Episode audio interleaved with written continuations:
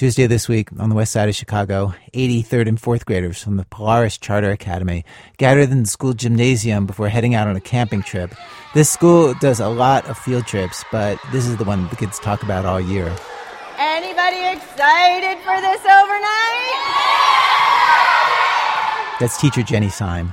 We're going to spend a couple minutes in here just going over some final things, making sure that we are absolutely 100% ready to be successful on this trip.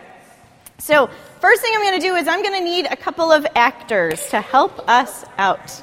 Picks volunteers to act out what to do, and perhaps more important, what not to do in six different scenarios they are likely to encounter on this trip, like, for example, what to do when you see a bug, what to do when you have to go to the bathroom, what to do when your things are heavy while you are carrying them to your campsite, and this one, what to do when somebody is upset. This one was acted out by Joseph and Jari. Okay, start scene. Are you okay? Are you okay? Are you okay? Are you okay? I'm fine. Why are you saying it? I had issues today.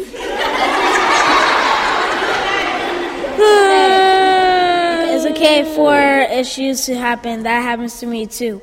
Okay.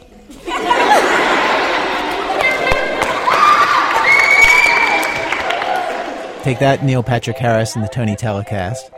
The trip was a resounding success, despite early fears of bears, bugs, and issues. You know, every week on our program here, we try to find something different to document about the world. And this week, we are documenting the week, the one that we just all had. This is really, I have to say, one of my favorite things we ever do in our program because it opens things up to all kinds of interesting stories and moments that it would be hard to figure out how to get on the air any other way. This is our portrait of what it has been like here in our country these past seven days. From WBEZ Chicago, it's This American Life, distributed by Public Radio International. We have some great stories from this week. Stay with us.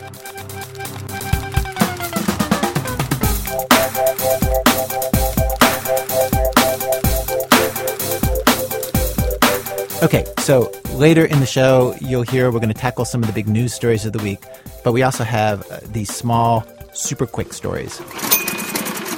Like this one. Let's just start the show here. Folks up north near the Canadian border this week were cutting down trees and putting up wood for the winter months. Oh, hell, there goes your finger. That's Tom Rukavina, and he is joking with his wife, Jean Cole, at the wood splitter. They held a meeting this week at City Hall in Berwick, Pennsylvania. That is a town that has seen so much methamphetamine recently that people call it Methylvania. Um, first of all, thank you, everyone, for coming tonight. Detective Greg Martin told the crowd what they came to find out at this meeting, which is how can you tell if someone near you, a neighbor, a relative, somebody you see, is cooking meth? And of course, they have a PowerPoint for this. The telltale ingredients are a Coleman camp fuel, lithium batteries, coffee filters, tinfoil spoons. The main ingredient, of course, Sudafed, and one more. What you folks can look forward is you may not see all those chemicals because you're not in everybody's house. However, you may be in a retail store where there's a 13 year old kid in there buying a large quantity of ice packs. Why would a kid need to buy ice packs? Elsewhere, Saturday, this past weekend, a kid who I will just call Jorge made a very literal jump from childhood to adulthood. He was in juvenile detention in Central California, and on Saturday he turned 18 years old. And so the night before, his last night as a 17 year old, he was told that he couldn't sleep in his usual cell because after midnight he would officially be 18, he'd be a legal adult, which means that he could not be with minors anymore. So the state moved him to a room in an isolated wing away from the other teenagers. And then the next morning, he was shackled and handcuffed and got into the back of a transport van to be taken to an adult facility. It'll be the county jail for about a week, and then San Quentin. Before the van pulled out, a staff nurse saw it, flagged it down, opened the door.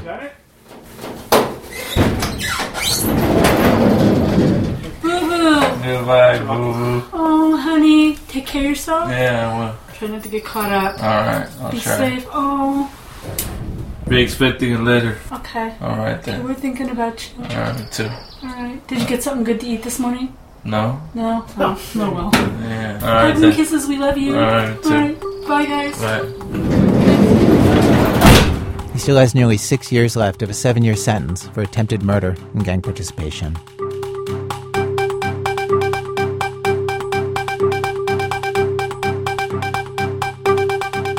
Here's one indicator of where things are in our country right now. Housing prices are rising. More homes are being listed for sale, which is a sign of health, of course. That is from a report issued this week from Realtor.com. Cities like Houston and Sacramento have housing markets that are described as red hot. The Quad Cities are improving, and in the Twin Cities, housing prices are up over 15% of where they were a year ago. There's enough demand that on Monday, real estate agent Sophia Tufam went from door to door in a suburb of St. Paul asking people if they would consider selling their homes. I like to have a medium knock as if it were every now and then. You know, as if I was knocking on a friend's house. I don't want to make it sound like I'm the cops at the door or anything like that. When a man answers the door, Sophia explains that she has a buyer who wants to purchase in the neighborhood and she is looking for somebody who might want to sell. Like most people on Monday, this guy was very responsive. We've considered moving to a house. So we got another baby on the way right now. Oh boy. So we have four now. We got number five coming. Stop. Uh, and so it's something we would think about, I guess, if we could, you know, actually agree to a reasonable price. Sure. But uh, this is actually a, a very nice unit if you want to come in and take a look. I sure would. We've got four bedrooms in here Wow. and five bathrooms. Right.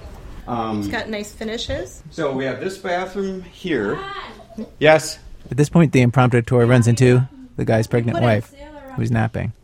Oh, I- I'm just letting someone take a look inside. We're not selling. We just moved here.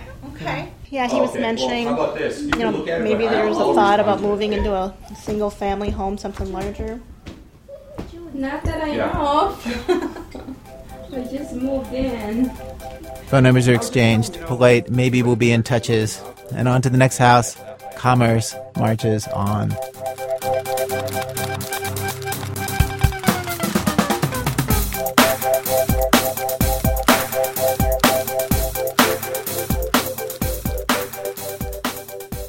So, turning to our first big story. The fallout continued all this week from the revelations about the National Security Agency collecting data of the phone numbers that we dial and how long we talk and the location of our cell phones, and how the NSA is also collecting and storing emails, file transfers, photos, videos, chats. You have probably heard all of that. Government officials, of course, are saying that there's nothing to be alarmed about. Nobody is listening to our phone calls. Emails they're reading are those of non citizens outside the U.S. And I think that lots of us, including me, have the feeling of, okay, I'm boring. I don't care if the government knows what phone calls I make or reads my stupid emails. But of course, people like me and maybe you have no idea what we're talking about when it comes to being monitored by the government. We have no idea of what that really means. So I thought it might be helpful to talk to some people who do. And there is a group of Americans who know with reasonable certainty that they are being spied on by their own government, and that is the Lawyers for Guantanamo Detainees. Uh, for years now, it's been known that if you are talking to suspected terrorists, your communications are subject to surveillance. Talking to suspected terrorists is basically these lawyers' job description. And one of these attorneys, Candace Gorman, said that her phone started acting weird when she started taking Guantanamo cases in 2006. When she would miss a call, two numbers would appear on her phone instead of one. and I could actually call back the other call that was missed, and it would be picked up by um, what they call, what was called a special operator. And I brought my phone to um, to a service. I'm trying to think of what the guy was called, and the first thing he did when he looked at it was said, "Do you have any reason to believe that your phone is being tapped?" And so, what has that done to your communications? Like, what, what do you do differently because of that, if anything? Well, I, I stopped taking cases back in 2007. Uh, if I was being monitored, which I believed I was, and I believe I still am, I knew I couldn't uh, give confidentiality to my clients, which uh, is one of the main things attorneys have to promise their clients. Several lawyers told me very believable stories about being monitored while talking about their cases. In February, uh, you may have read, a government official admitted that there are microphones hidden in the rooms at Guantanamo where lawyers have their supposedly confidential conversations with their clients. But of course, monitoring may go way beyond that. David Nevin represents the man who's called the architect of the 9 11 attacks, Khalid Sheikh Mohammed, and he represents other detainees as well. He says that there's no way to really know the extent that private, non work conversations are being listened in on. But still, if you're being listened in on, you know, how do you talk to people? How do you talk to the people who are closest to you? You say that silly, loving thing that you might have said. I mean, will you just keep certain private information off just because you just feel like "Ah, I don't want them to know that? That's that's not for them. Absolutely. Absolutely. Can Can you think of a time when you did that? An example that isn't so personal that you can't say it on the, on the radio. so, so I'm asking you to zero in on on, on something that's too personal for government eavesdroppers, but not so personal you don't mind saying it to like two and a half million people. Right, exactly. No, nothing like that comes to mind. You know, I find myself being more uh, reserved on on the phone than I otherwise might be. Ramzi Kassem has been representing Guantanamo detainees since 2005. He says that his friends and family have definitely commented on his very reserved phone manner. Uh, you know, everything from I guess gentle chiding to uh, to you know more uh, sort of more pointed annoyance. Uh, you know, my my you know my mother will uh, will often you know remark in passing that you know I, I that I, I just don't share much. Well, you know, I have children that are adult children now. Again, Candace Gorman. Um, that I worry about some of the things that they're telling me in confidence, things that are going on in their lives that I, you know, um, don't want the government to know about. And and I remind them, you know, the most bothersome to me is with uh, the child is far away. So most of our conversations are by text or by phone, and um, there's there's issues that I just think the government has no right to know. Um, and is it and is it just like you know the personal stuff, which you don't think it would get anybody in, in trouble or anything, but it's just personal, and you just feel like they, they shouldn't hear that.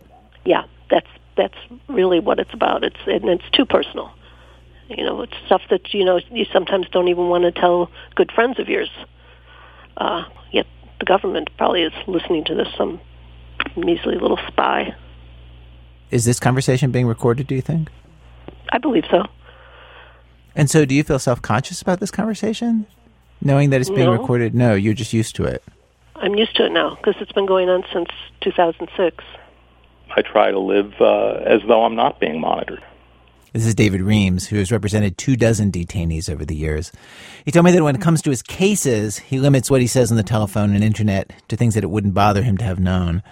But he says that when it comes to monitoring his personal life, it's just like when the government wants to look at his body with an airport scanner. He feels like, enjoy yourselves. In general, I'd say that I have to live my life without thinking all the time about the possibility that I'm being monitored. I simply won't let that concern govern my life. I can't. I don't see how you can live a normal life if you're always looking over your shoulder. I asked all four of these attorneys the thing that I have not been able to figure out all week, namely, should we be upset about these new revelations? After all, we are not being monitored the way that they are, not even close. And we're being told safeguards are in place so that no emails are being read, no phones are being tapped of people who are not legitimately part of a real investigation. And remember, there is no proof that anybody has been spied on who should not be. So any abuses still seem very theoretical. Like, yes, this can happen in the future, maybe, but nobody has found anything yet. I put all this to Candace Gorman. Nothing bad has happened yet, right? Well, that's if you believe your government. And, uh, you know, if you believe your government, then back in, in March of 2013, when uh, Director Clapper was asked, is the NSA collecting any type of data at all on millions or hundreds of millions of people? And he said no. That was testimony that James Clapper, the Director of National Intelligence, gave in the Senate this March. So now, it's, of course, it's leaked that, yes, they're collecting information on every single person. So, so you you have to start from the premise that I do, and that's that the government's not believable, and they're not going to fess up to anything unless they get caught red-handed. Ramzi Kassem said that it drives him kind of crazy that people, and by people I mean non lawyers, that he talks to around New York City where he lives seems so undisturbed by the recent revelations. He says that we have no idea still what the real guidelines are for whose emails are being read. And when it comes to the phone records that we now know that NSA is getting, which list all of our calls and their duration, he says it's like people don't really get what that means. you know, I think any one of us, if if um, if an FBI agent showed up at our doorstep and basically asked us, you know, who did you call yesterday? Give me those numbers. Don't tell me what you said, but give me the numbers that you called, who started the call, how long the call lasted, how many text messages you sent. I don't care about the content of those calls or those or those text messages, but I just want to know, uh, you know, who you called yesterday and what their numbers are and how long those calls lasted. I think most of us would be deeply offended by that, and we'd be very reluctant to turn over that sort of information. Maybe. Yeah, maybe. I heard that and I thought, oh, that's right. That's really creepy. I don't like that. And then I played that quote for some other people around the office and they were like, meh, what do I have to hide?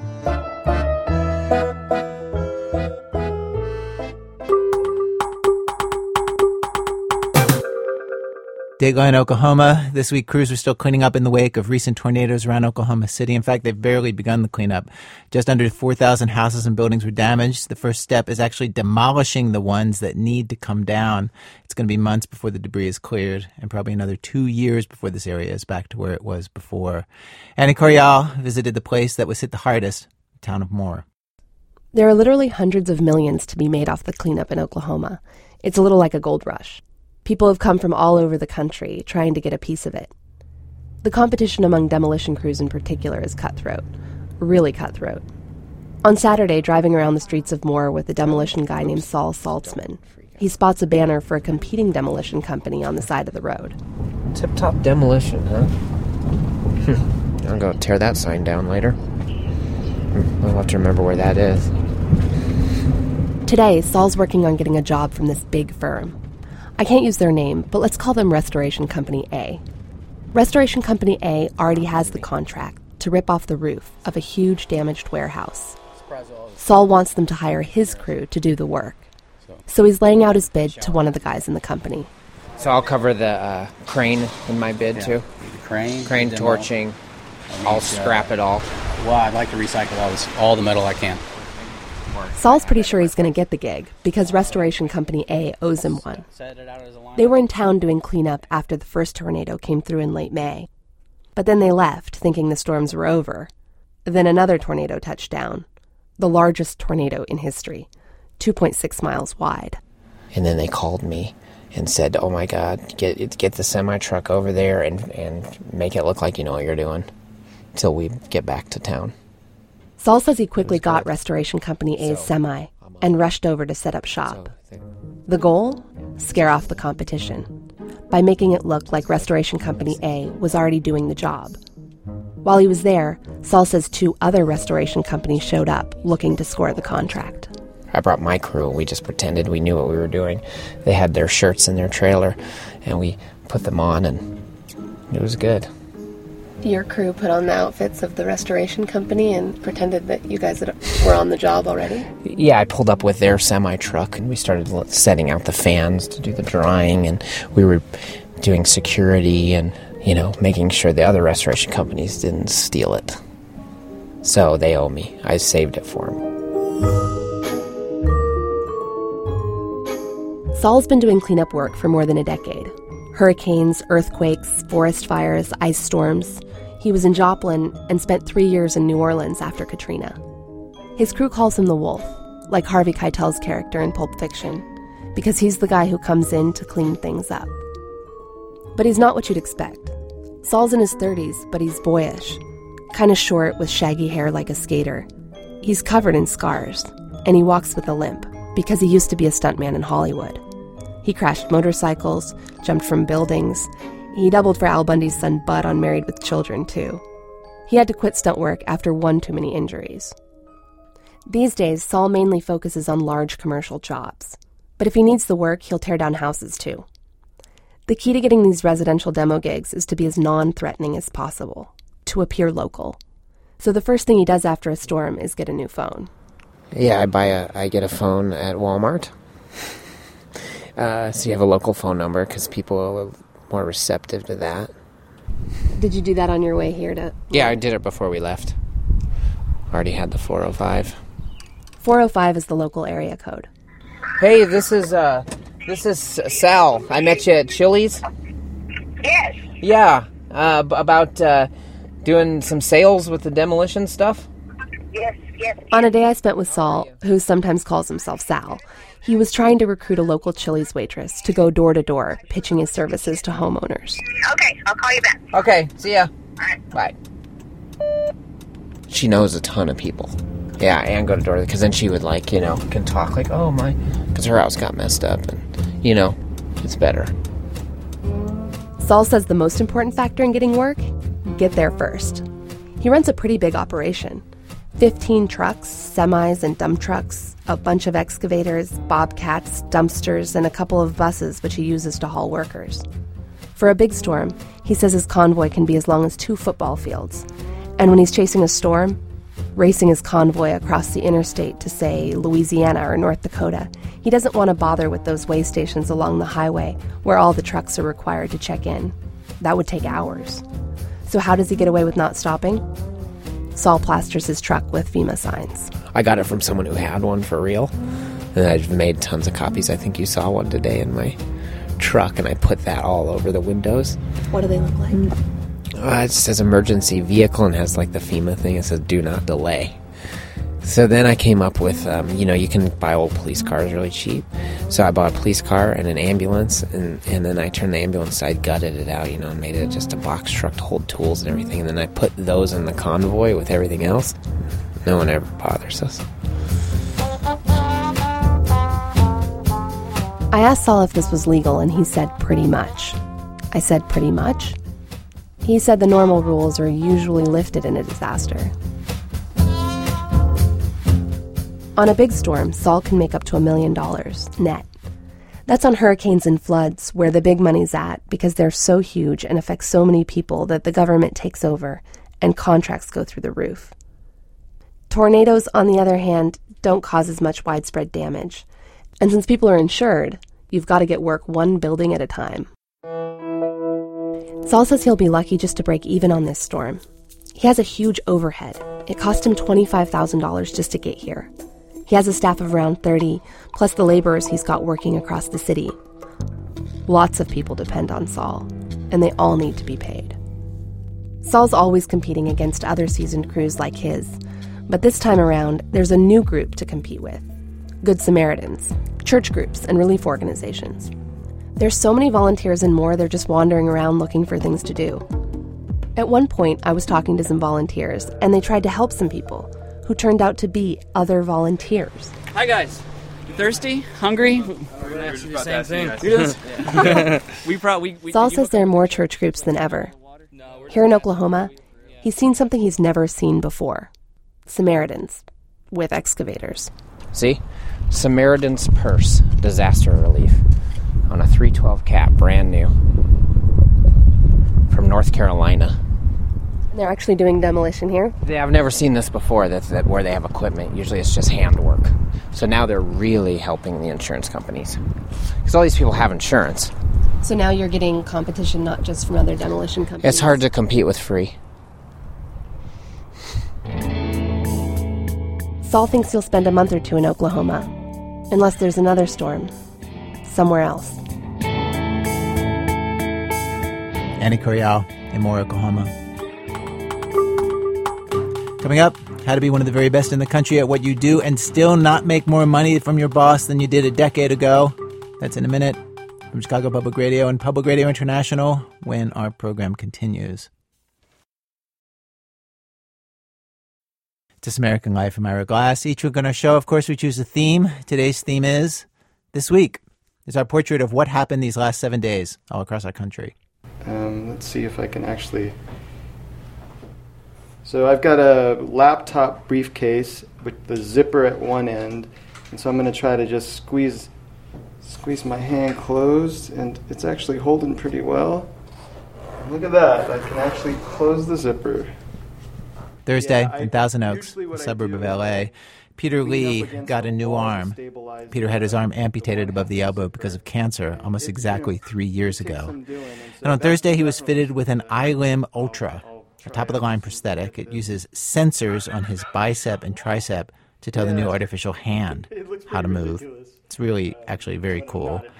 One of our staffers, uh, Fia Benin, has a brother, Rio Benin, who also has a prosthetic arm, the same brand, an i-limb, but a much older model.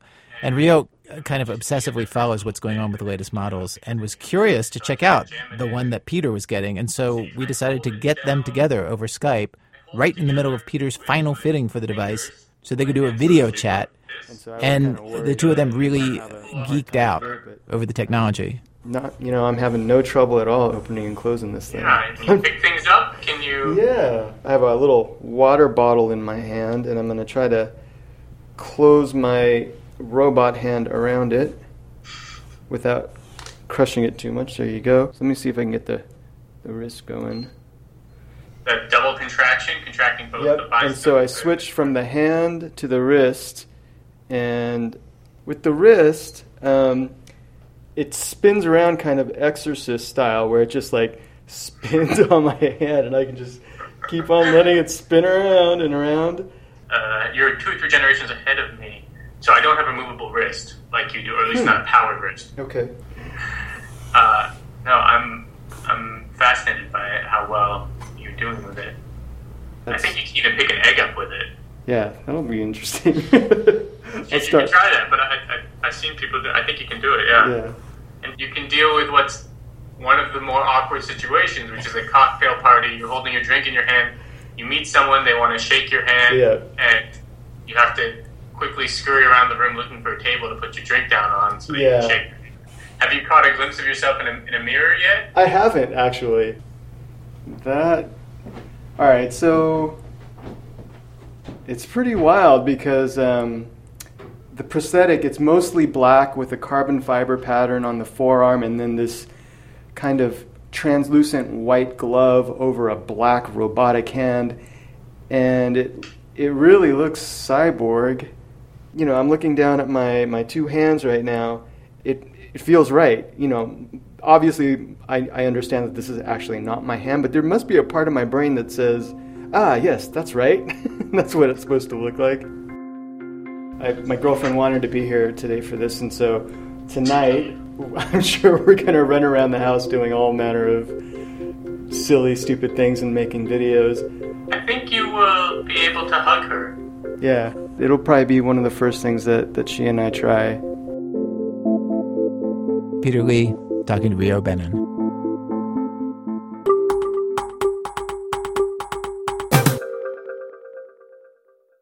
Deadline Tuesday, Guantanamo Bay, Cuba. Hearings resumed on Tuesday in preparation for the trial of Abd al Rahim al Nashiri. Nashiri is accused of organizing the attack on the warship the USS Cole back in 2000. 17 sailors were killed in that attack. Nashiri is being tried by one of those Guantanamo military commissions. And just to review the situation at Guantanamo, there are still 166 detainees there. At this point, more than half of them, 86, have been cleared for transfer, meaning that the government has concluded that they are not dangerous, but is still holding them. John Neffel has been covering Guantanamo for RollingStone.com. He's been there twice before. He went down again on Monday. And it's the first time that John or any reporters have been back to Guantanamo since President Obama gave that speech last month saying he was going to renew efforts to close the prison. One of the producers of our show, Sarah Koenig, called John to talk about what it was like to be down there this week. There are a couple of ways you can watch court proceedings if you're a reporter at Guantanamo. You can be in the courtroom, and I use in in air quotes here. You sit in a gallery behind three panes of soundproof glass. Or you can watch from inside a media trailer equipped with a closed circuit feed. Either way, what you're hearing is a 40 second delay of the action in the courtroom.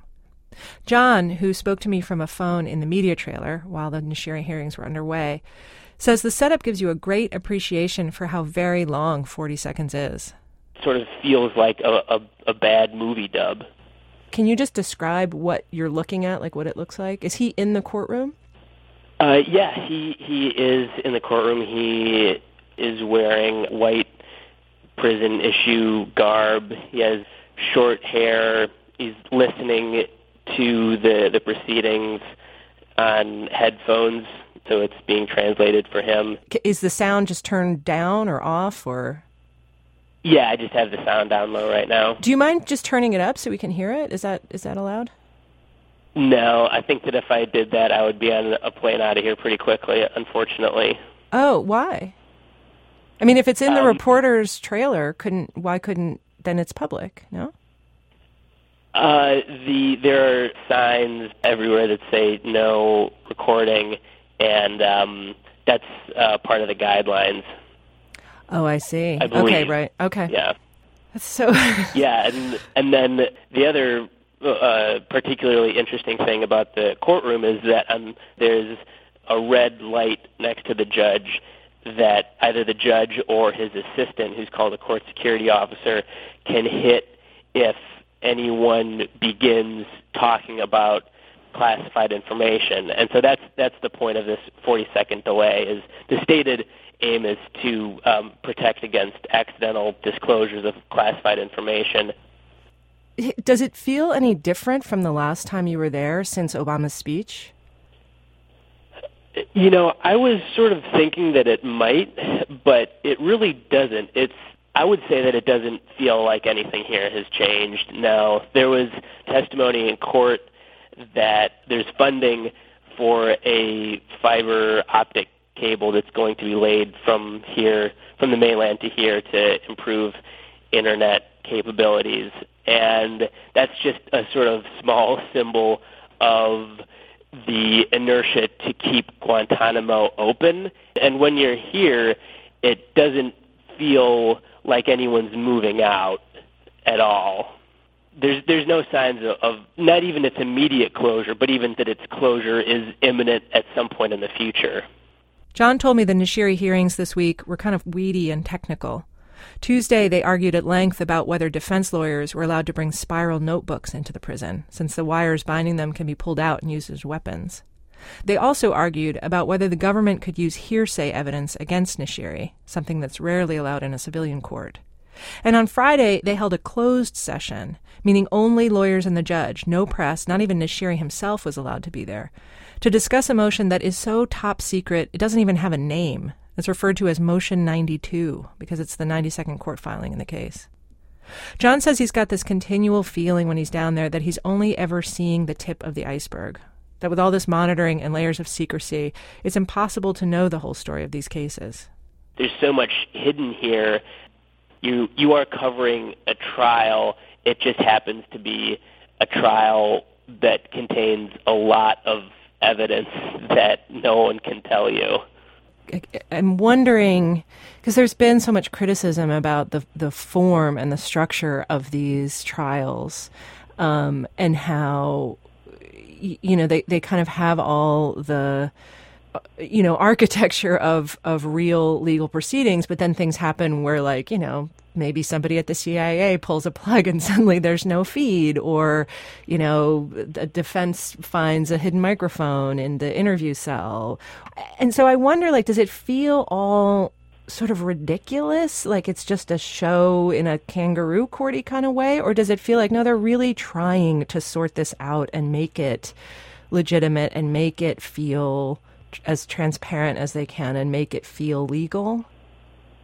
I'm I'm kind of of two minds on this because on the one hand there are points where it really feels like it's being made up as as it goes, and on, on the other hand it it does feel like the judge is independent, the the defense is adversarial, and so it, it doesn't it's not exactly as though you're being led down this predetermined path. It, it does feel like there can be some amount of deviance, but again, the, the amount of deviance is, I think, within a, a somewhat narrow narrow structure, especially because at the end of the day, the government has always contended that there are two authorities for holding people at Guantanamo Bay.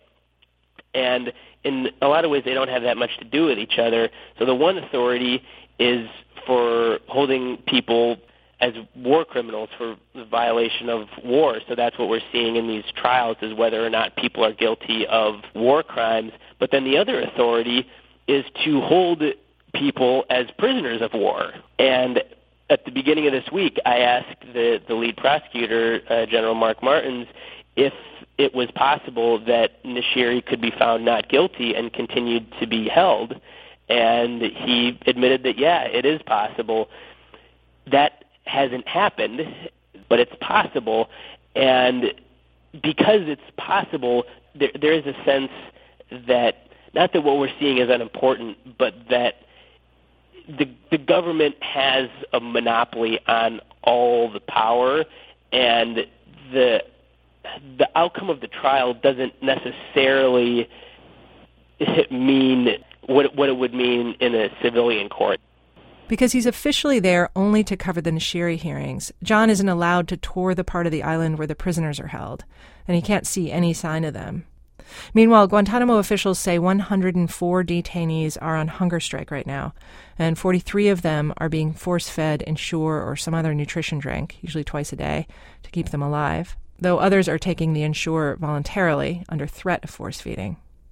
This hunger strike started in February, and John says lawyers for the detainees tell him their clients aren't despondent or suicidal. They're protesting. Protesting their conditions and the fact that so little is being done to get them out of there.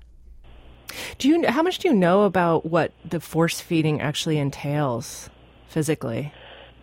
My my understanding is that um, that hunger strikers, uh, if they don't go voluntarily, that there's a team that goes in and uh, extracts them and straps them to a chair, and then they're moved into the room where they're uh, force fed, and then the the tube is is um, shoved up their nose and down their throat.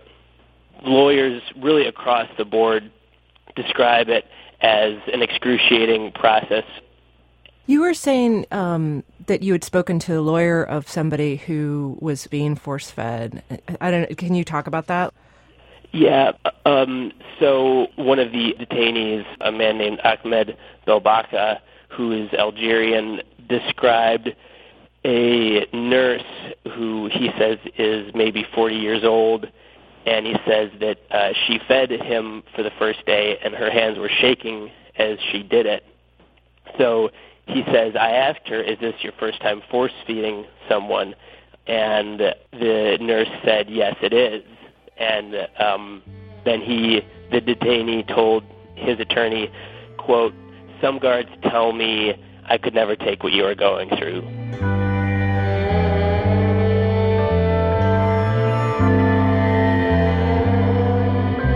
John says when you're a reporter at Guantanamo, your day is so orderly, so tightly regimented, that it's easy to fall into the comfort of that, to get lost in the day to day details the number of hunger strikers, how many are being force fed today, what's happening with this or that court motion. And over time, you start to think it's all kind of normal. And he has to remind himself it's not normal. Every day, he says, quote, I try to remember what an aberration all this is. Sarah Koenig with John Knefel. He's with RollingStone.com and he co hosts the internet radio show Radio Dispatch.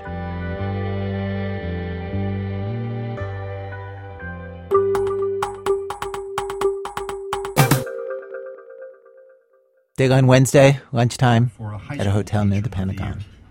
So, if I may ask Mr. Justin, uh, Jason Pittman, excuse me, I was looking at the wrong line. Jason Pittman is our elementary and middle school teacher of the year. Jason, and glad to have you here. His award was for Aerospace Educator of the Year for the D.W. Steele chapter of the Air Force Association. It was given to a science teacher from Alexandria, Virginia, right near D.C. This teacher teaches preschool through sixth grade. His name is Jason Pittman. Uh, congratulations on your award. Thank you very much. That was neat. It was it was a really big honor, and I was I was really honored to get to meet the uh, chief of staff of the Air Force, and uh, and he said some really touching things to me. So it was it was really meaningful. And so, what did he say? Um, you know, he, he, took me aside and he says um, he says thanks for serving your country in this way, and, and thanks for making the choice to teach.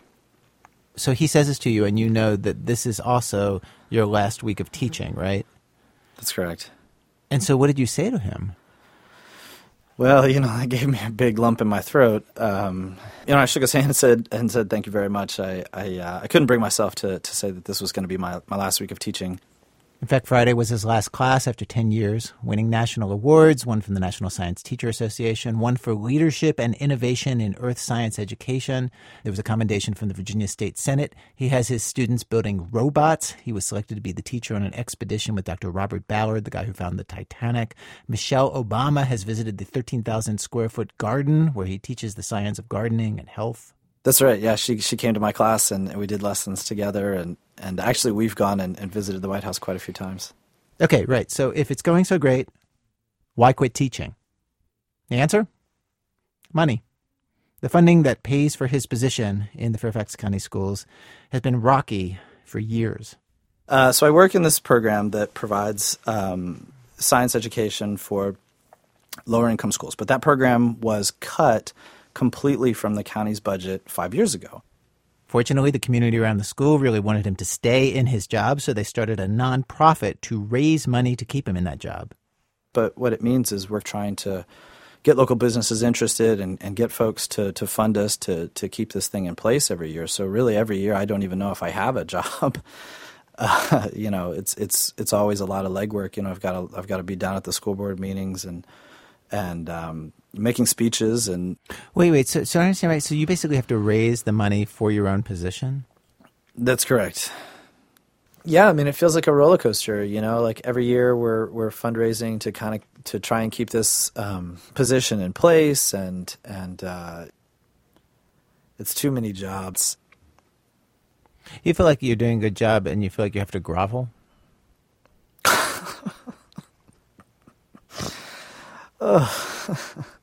Is that too strong? Is that word too strong? No, that's exactly what it feels like. I I mean, you know, like and, and we're just we're not we are not allowed to say that. We're not allowed to say that we feel like that, you know. Because like you're supposed to be saints or something. We're just supposed to be all sacrificing, you know, uh, yeah, you know, ever ever serving, ever humble. You know, making this move to leave, I feel um, I, feel incredibly selfish. You know, teachers aren't supposed to be selfish. You know, we're, we're supposed to um, to do this job for for more than money. Okay, so maybe this is relevant information about Jason's attitude. Before he did this job, he founded his own tech company until he realized that he was always trying to finish his business meetings early so that he could get back to his volunteer teaching job. And then he switched careers, went to grad school and switched careers. He started 10 years ago as a teacher at $57,000 a year. After a few raises and then some school budget cuts, he's still basically making the same thing now. He's making about $58,000 a year with no real change coming anytime soon. He's 38 years old, still paying off his student loans. Back in 2008, he bought a townhouse, expecting that his salary was going to rise. It didn't. And so he sold it off in 2011. So, so, so my understanding is like you don't really want to quit. You're kind of dreading it. Is that right? Yeah. Yeah. I mean, I, I'm sorry. yeah, I mean, it gets me a little choked up. You know, like I want to be here and I want to do this. yeah, I, I want to be here. I want to do this job. Um, at a point where it just, um, you know, I want to be able to to pay a mortgage and and have a car payment so, so it's your last week of teaching. Like, what's that like? Um, it's heartbreaking. Actually, it's it's really really hard. Like executing some really great lessons and and having kids get really really excited. You know, there was a there was a little kid who left my classroom and said, "Mr. Pittman, this is the greatest day of my life. I love science." And granted, he's only four years old, so I don't have that many days to compete with. But, uh, but that's when that was the worst day. You know, to to uh, to know that I have all these kids that that love science, and I know that they love my class, and and that they're really getting something out of it, and um, I'm I'm gonna leave, and I'm really gonna miss that. Jason Pittman, knowing that I was gonna put this interview on the radio, he told me that he is finally going to tell his principal the news that he's quitting and looking for a new job. I mean, I, I feel like I've got the I've got the skill set, and every year I get a couple of, of decent offers. Um, you know, so I ought to be able to pick something up pretty quick. And it's horrible, but if I have to fall back on something, there's always teaching. so if you have to fall back on something, there's always your dream job. right at which you're incredibly successful. That'll be your fallback. I don't know. Just having a really tough week.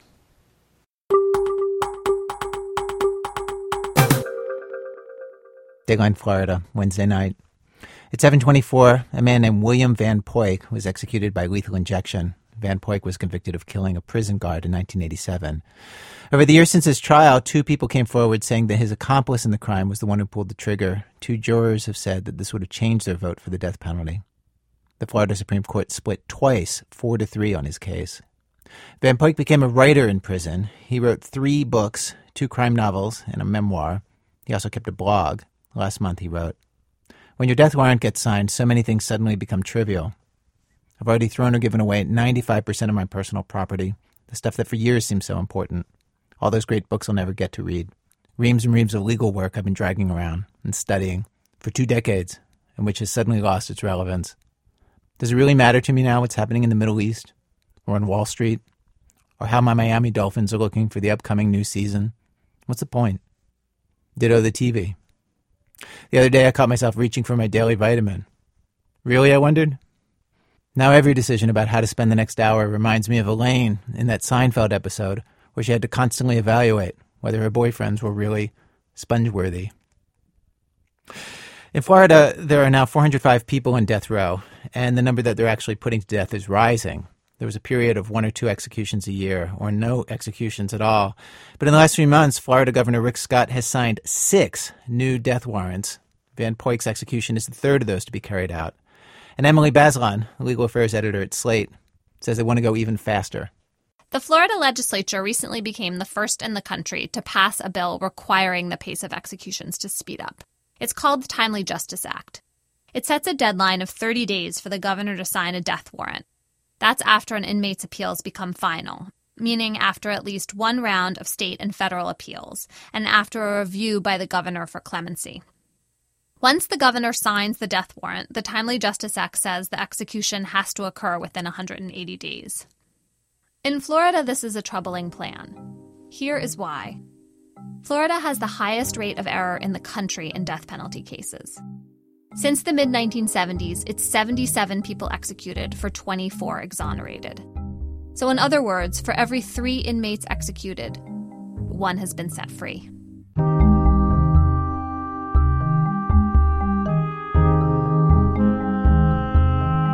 Okay, so a couple of questions might have just popped into your head. Why would Florida want to speed up executions? And why is the state convicting so many innocent people in the first place? I'm going to start with the second question. Florida is the only state in the country where it just takes a simple majority of the jury, a vote of 7 to 5, to send someone to death.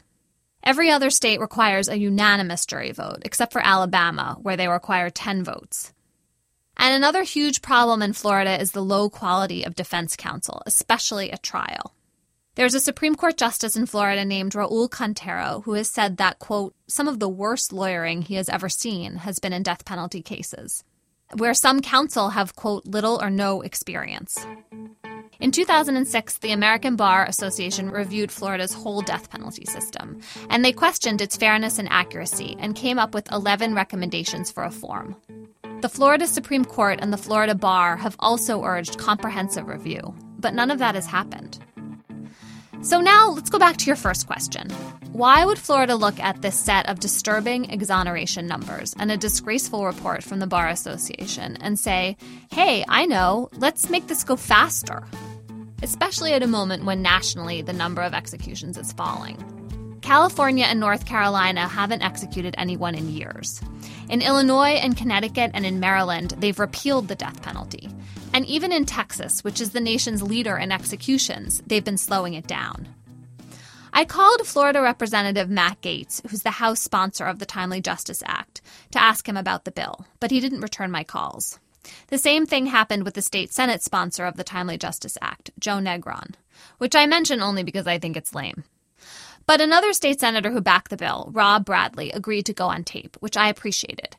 He's a lawyer, and he says having people sit on death row for 10 or 20 or 30 years, it's just too long. And so that erodes the public's confidence, and it leaves the impression, rightly or wrongly, that the system is broken and doesn't work, and why are we doing this? I'd argue that having the highest rate of exonerations in the country might also erode public confidence, which is kind of what I did argue. What I'm having trouble with is the fact that Florida has really had such a high error rate. And so I wonder if you're at all nervous that it's possible this new law will make it more likely that the state could execute an innocent person. This law is not aimed at making it easier to execute someone who is innocent. Um, right, but in some cases, my understanding is that the idea of having a 30 day um, period and then a 180 day period is that that will cut off some of the later appeals. I just don't see how that could not be the case. What it does is it puts the condemned and his or her lawyers on notice that they need to, if they have claims of innocence, need to gather them and present them to a competent court of law uh, and do so in a timely manner. There are a couple of problems with this argument. One is that evidence of innocence can surface at any time. Courts move slowly on these cases for a reason. Death is different, as the United States Supreme Court has said many times. Take the case of Juan Melendez. He was on Florida's death row for 16 years before a defense investigator discovered a tape in the case files. It was a tape of another man confessing to the murder, and no one had presented it to the jury. Before the tape came out, the Florida Supreme Court rejected his appeals three times. If the Timely Justice Act had been in effect at the time, Juan Melendez might easily have been executed. I found four more people like that when I looked up the records of all of Florida's 24 exonerees. These were men who spent between 13 and 21 years on death row. It took time and a lot of work to undo the mistakes that initially doomed them. And those mistakes were often made by their own lawyers. For example, the trial lawyer for William Van Poyck, the man who was executed on Wednesday. That lawyer did no investigation beforehand to give the jury a reason to spare his client's life.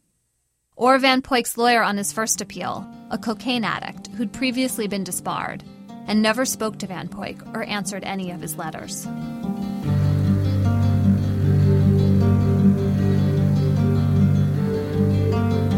In theory, the Timely Justice Act would fix this problem by funding defense lawyers.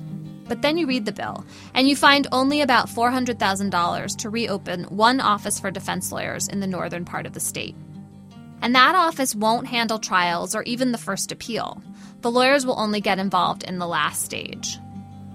Governor Rick Scott has until next week to decide if he'll sign the Timely Justice Act into law. If he does, defense lawyers say it will require him to sign 13 new death warrants in the 30 days that follow. Emily Bazelon. A quick update. Friday afternoon, after Emily recorded that story that you just heard, Governor Rick Scott announced that he signed the Timely Justice Act into law. He said, quote, the bill does not increase the risk of execution of persons who did not commit murder.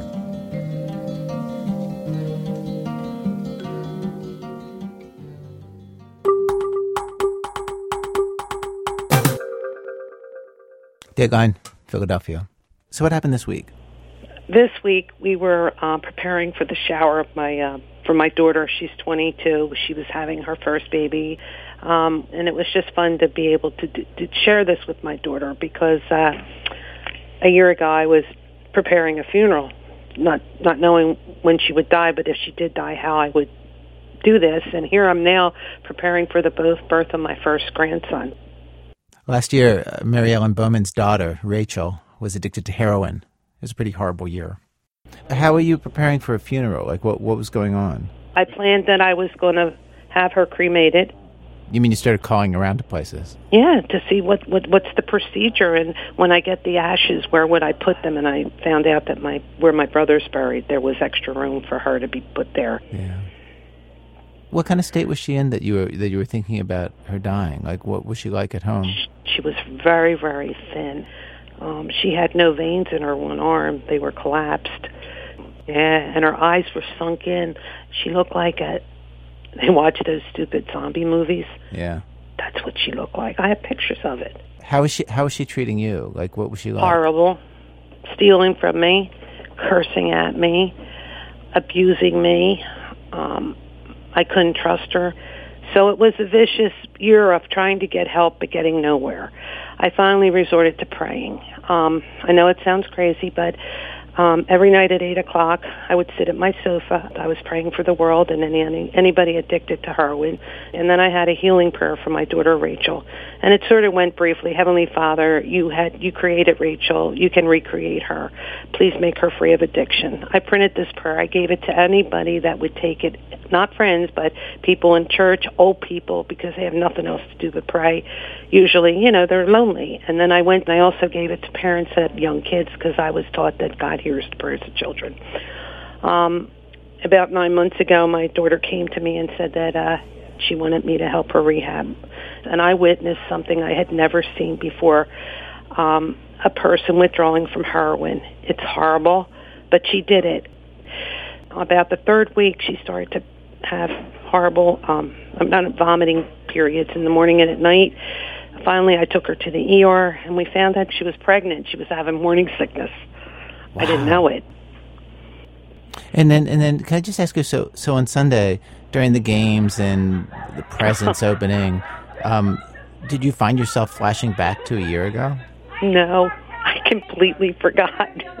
For that day, that moment, that to see her, the difference is completely different. And I cannot believe for that whole day, never once did I think about it. And now I look at the crib sometimes. It's in the living room now after the shower, and I am scared. And I'll always be scared. But, you know, I'm Catholic, and God says if you ask me, I will be there. So guess what? I guess I'll be praying even more. One, two, three.